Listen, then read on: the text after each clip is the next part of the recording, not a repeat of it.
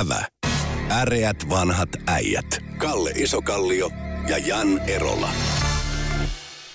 Se on koko äreät vanhat äijät ja mikrofonin hökivät jälleen Jan Erola sekä Kalle Isokallio. Kalle, huomasitko sinä, että ensinnäkin vihreät valitsivat puheenjohtajakseen Ohisalon vanhempainvapaan ajaksi yksimielisesti Iiris Suomelan, ja hän on nyt sitten ollut muun muassa A-studiossa puhumassa energia-asioista ja, ja esiintyy mielestäni erinomaisesti. Mikä sinun oma ensivaikutelmasi Iiris Suomelan nyt tällä uudella tittelillä, puheenjohtajatittelillä esiintymisestä on ollut? Hän oli palottava hyvä. jossa ehkä tulee jotain salaisia arvo, arvolatauksia esille.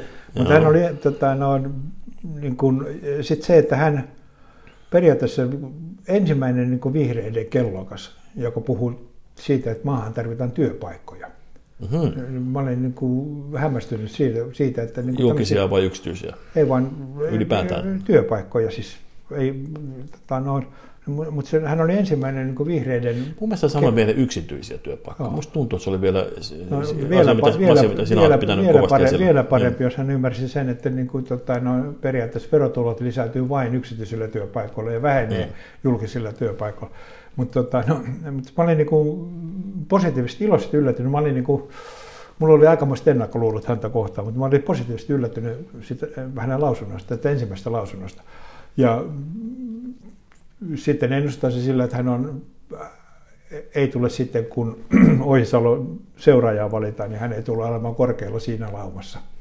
Niin. Koska ei semmoinen, semmoinen vihreä, joka puhuu työpaikoista, ei se Jaa. voi. Tota, toinen asia, mikä hän niin kuin teki, joka yllätti ehkä ainakin minut, oli se, että hän, hän oli ikään kuin kerettiläinen verrattuna tähän ensimmäiseen vihreiden sukupolveen, joka, siis toi jos muistat 79 keväällä huhtikuussa oli, tuota, oli tämä Koijärvi-tapaus, ja samana syksynä sitten tuli, tuli sitten Three Mile Islandin atomivoimalan onnettomuus, jolloin esimerkiksi Saksassa vihreä liike lähti oikein kunnolla pöhisemään. Se oli 170 000 ihmistä Bonnissa mielenosoituksessa ja muuta. Vihreä liike otti, on ollut pyhä, pyhä niin kuin pyhimmistä pyhin asian atomivoiman vastustaminen, sen, pelo, sen avulla pelottelu on ollut keskeisin määrittävä tekijä. Nyt Suomella tuossa sanoi kuluna viikolla A-studiossa, että hänen mielestään voisi olla näitä minivoimaloita ja kunhan rahoitusta vaan saataisiin, se on se ongelma tässä, kun näin liian isoja nämä hankkeet ja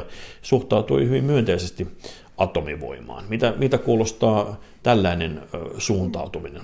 No siis, siis periaatteessa tota, vaan niin kuin todennäköisyys laskee, tai joskus aikoinaan opiskelijana, niin tota, no, mä kannatan kyllä sitä, että tota, no, periaatteessa rakennetaan tämmöisiä nykyisen kokoisia ydinvoimaloita mieluummin kuin tupata koko maa täytyy pieni ydinvoimaloita, koska jos sanotaan, että onnettomuus todennäköisyys on X, mm. niin kahden pienen on hiukan suurempi kuin yhden suuri. Ja tämän sanottua niin täytyy ymmärtää sitten taas, että, mutta sitten se massiivinen tuho mm. mahdollisesta mm. niin ongelmasta on tietysti iso, isosta suurempi. Mutta jos ongelma on se, että niitä, ne on niin kalliita, että niitä nyt, tätä yhtäkin on, joka nyt on sanottu maailman toiseksi kalleimmaksi rakennushankkeeksi, on tämä Olkiluoto kolmonen, niin, niin jos ne on niin kalliita, että ei löydy pääomia semmoiseen, niin sittenhän on, jos halutaan atomivoimaa lisätä, niin se on ainoa keino on pienentää yksikkökokoa. No, tota, no, jos t- tähän kannattaa aina ottaa niin lievä perspektiivi siinä. Jos katsotaan tällä hetkellä, mitä tapahtuu energiahinnalle, mm.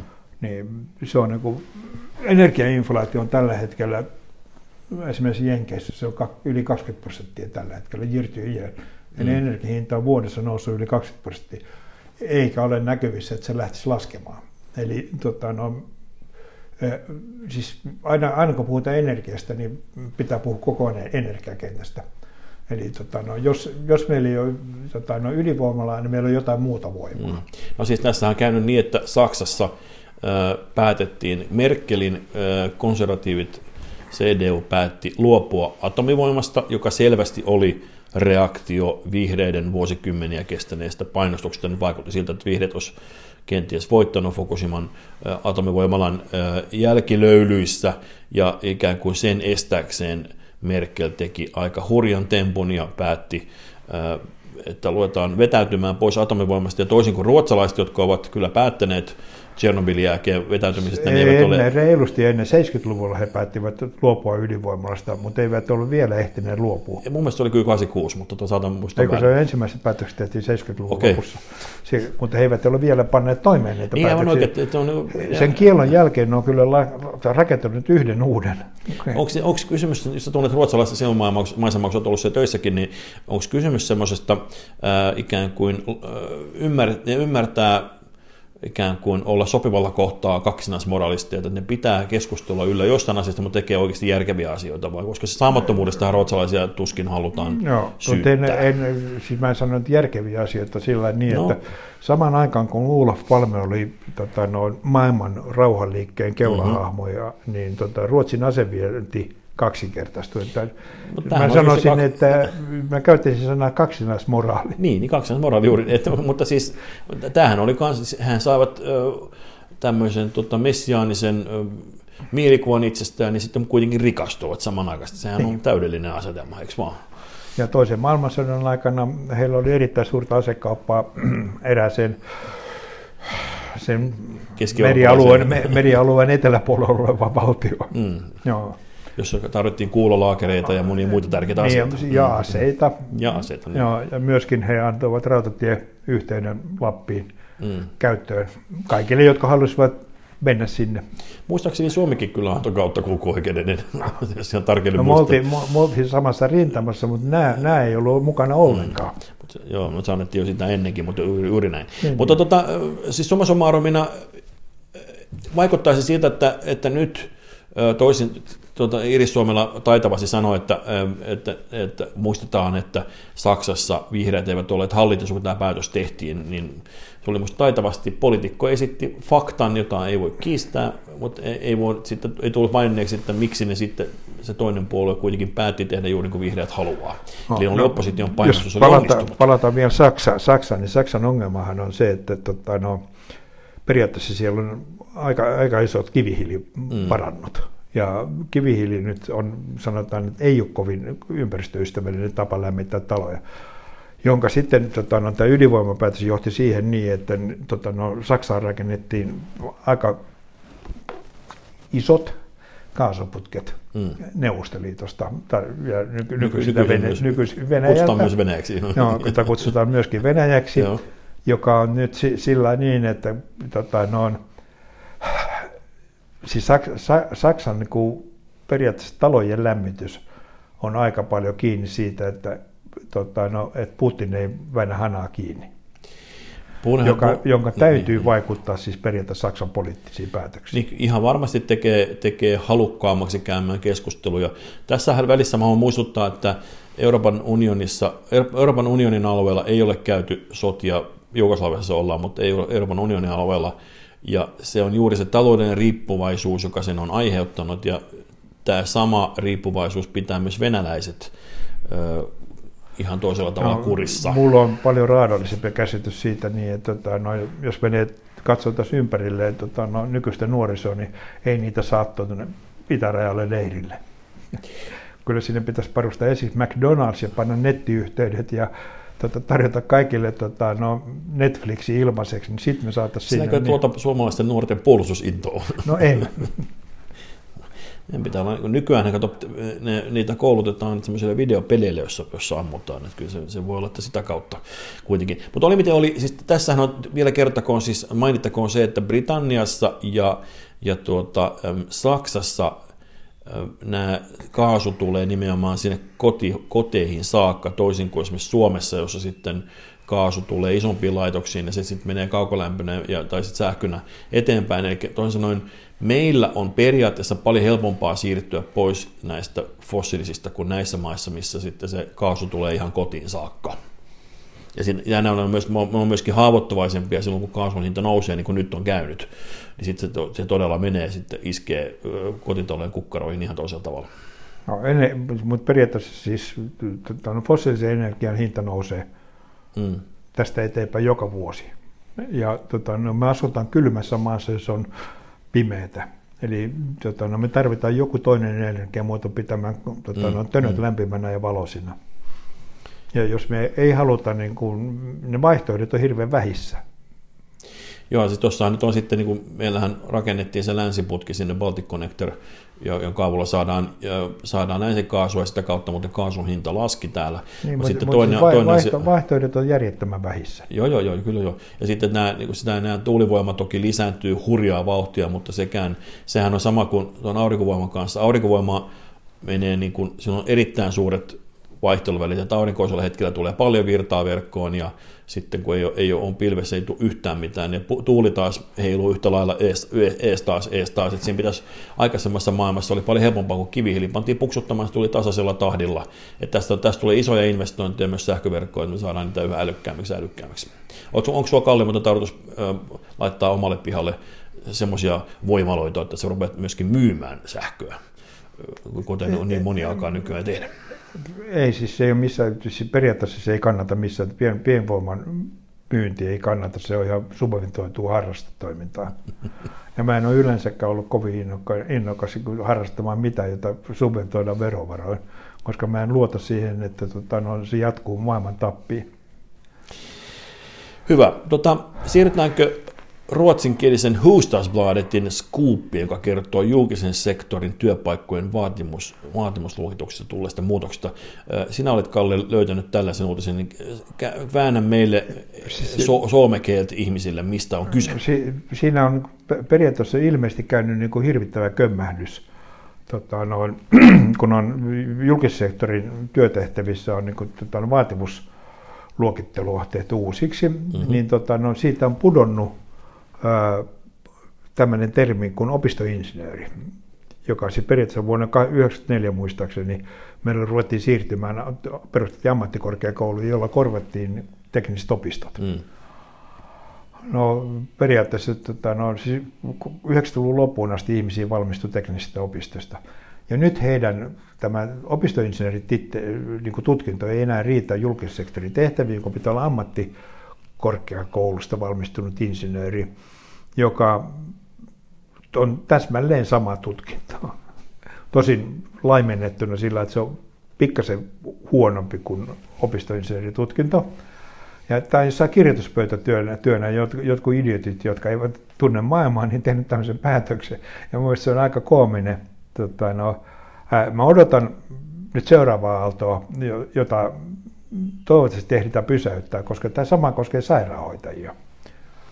Koska no niin. aikaisemmin sairaanhoitajat valmistuivat sairaanhoitajaopistoista mm-hmm. ja nyt ne käyvät ää, terveydenhuollon ammattikorkeakoulututkinnon. Täsmälleen sama homma, hiukan huonompi käytännön koulutus, mutta teoria, te, teoriapuolella on enemmän painoa. Mm. Mutta siis jonain päivänä me herätään, kun joku pöllö saa te, te, laittaa ne julkisen sektorin väli koko meidän terveydenhuollon pätevyysvaatimukset uusiksi, niin meillä jonain päivänä meille todetaan sillä niin, että vanhat sairaanhoitajat ei enää saa tulla töihin.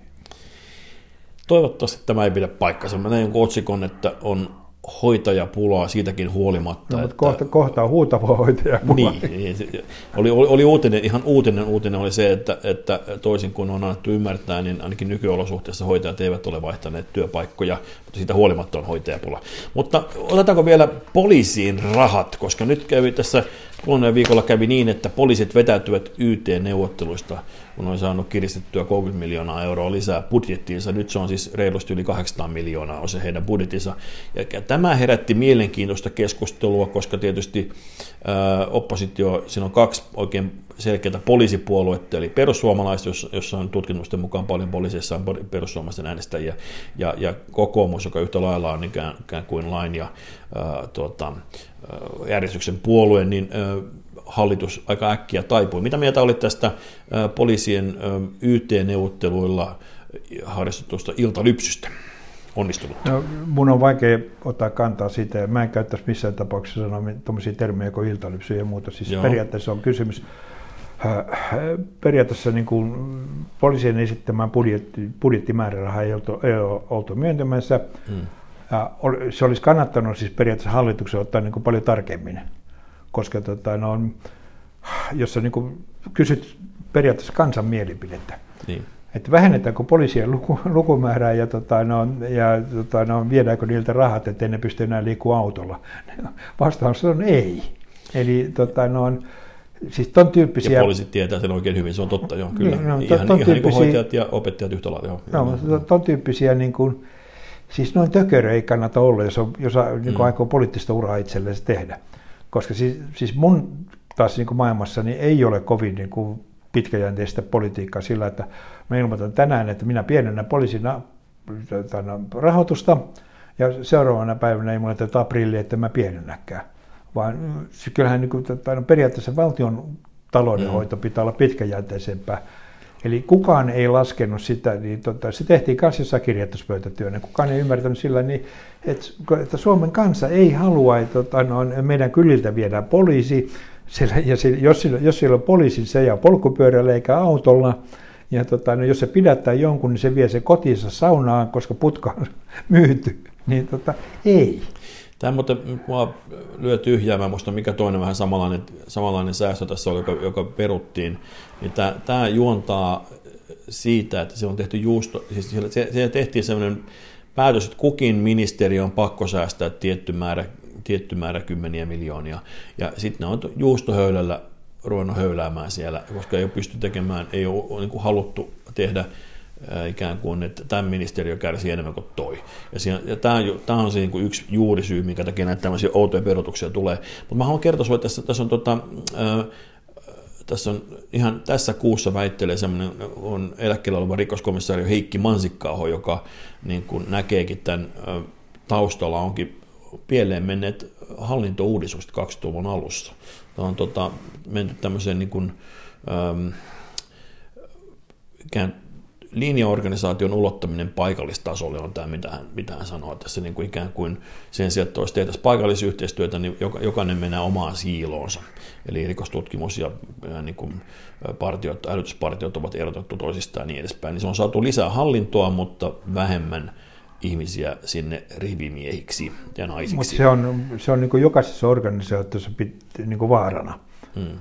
Eli periaatteessa organisaatiolla on tar- tar- taipumus, niin että kaikki haluaa ylöspäin siitä ja pois suorittavasta tehtävästä. Mm-hmm. Ja tota, no, siis armeija ja poliisi on semmoinen, joka pitä, pitäisi olla mahdollisimman litteä organisaatio ja mahdollisimman paljon siellä suorittavassa portaassa, koska so, sota voitetaan sillä, että ammutaan perkeleesti eikä sillä, että piirretään karttoja perkeleesti. Niin, tota, no, samalla tavalla rikollisuus vähenee, kun on enemmän poliiseja tota, no, liikkeellä kuin että on enemmän poliiseja konttorilla. Tai tutkimassa. On tutkijoita saattaa olla. Niin, Tästä... mutta kun ne, ne tekee sitä konttorilla. Siis, no, kyllä, no, no, noissa, te, noissa tehtävissä kenttä näkyvyys on tärkeää. Sekin, sekin on tärkeä, kyllä. Ö, tota, poliisiorganisaatio on kestetty vuosina 1977, 1990, 1996, 2009, 2010 ja 2014. Näinä vuosina on keskitetty lisää poliisiorganisaatiota. Muistatko, Kalle, se nyt tota, kesän 76, kun ö, se ainoa kerran, kun tota, poliisit ovat olleet lakossa. Onko sulla muistikuvia? Mä olen nimittäin niin nuori, että mä en, toki olin silloin jo niin kuin, äh, menossa juuri kouluun, mutta tuota, en muista tällaista, niin kerro mulle, mitä, Ei, mitä mä, muistijälkeä mä, sulle jäi poliisin mulle lakosta? Mulle mitään muistijälkeä, mutta sillä niin, että mulla on periaatteessa, mä oon yrittänyt elää elämänsä sillä, että mulla jää mahdollisimman vähän muistijälkeä poliisista. Esimerkiksi autoillessa mä, mä haluan, että mulla on hirveän vähän muistijälkeä poliisista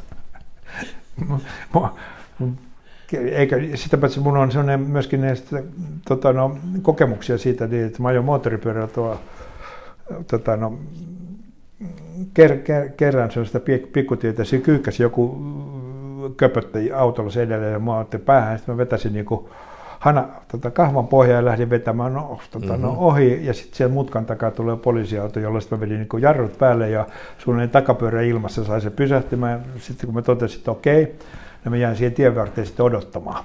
Niin, että poliisi tulee. Ja kun ne veti ohi siitä, niin kun mä jäin sitten odottamaan, että, niin. että okei, okay, tässä nyt tuli sakot.